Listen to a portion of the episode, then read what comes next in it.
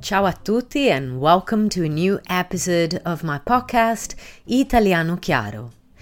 I am Sarah, your Italian teacher, and today we will delve into a crucial grammar topic pronouns in Italian. Pronouns are words that replace a noun or another word to avoid repetition. In the Italian language, there are various types of pronouns, including personal, possessive, demonstrative, relative, and definite pronouns. In this episode, we will primarily focus on the personal pronouns, which are used to indicate the individuals involved in an action or situation. Let's start with the subject personal pronouns.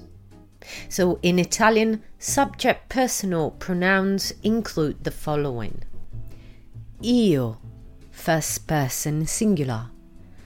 Tu, second person singular. Lui, lei, third person singular. Noi, first person plural.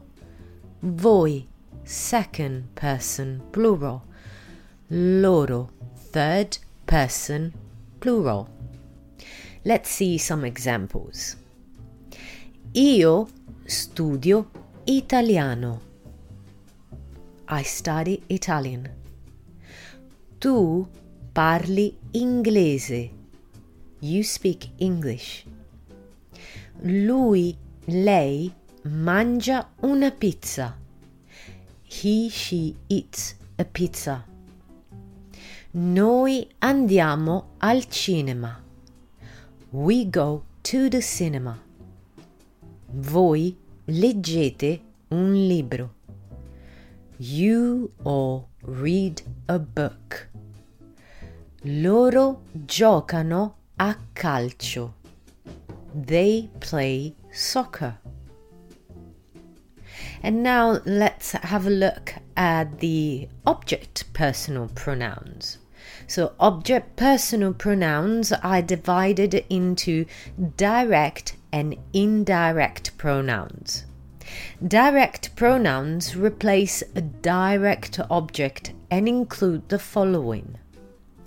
Mi, first person singular, ti, second person singular, lo, la, third person singular, ci, first person plural, vi, second person plural, li, le, third person plural.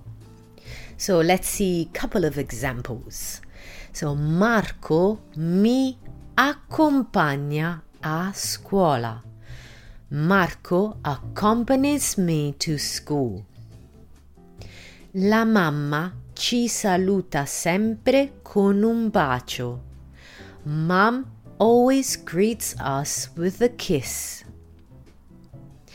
Indirect pronouns replace an indirect object and include the following mi, first person singular, ti, second person singular, gli, le, third person singular, ci, first person plural, vi, second person plural, gli, third person plural. Let's see the examples. Gli do un libro. I give him a book.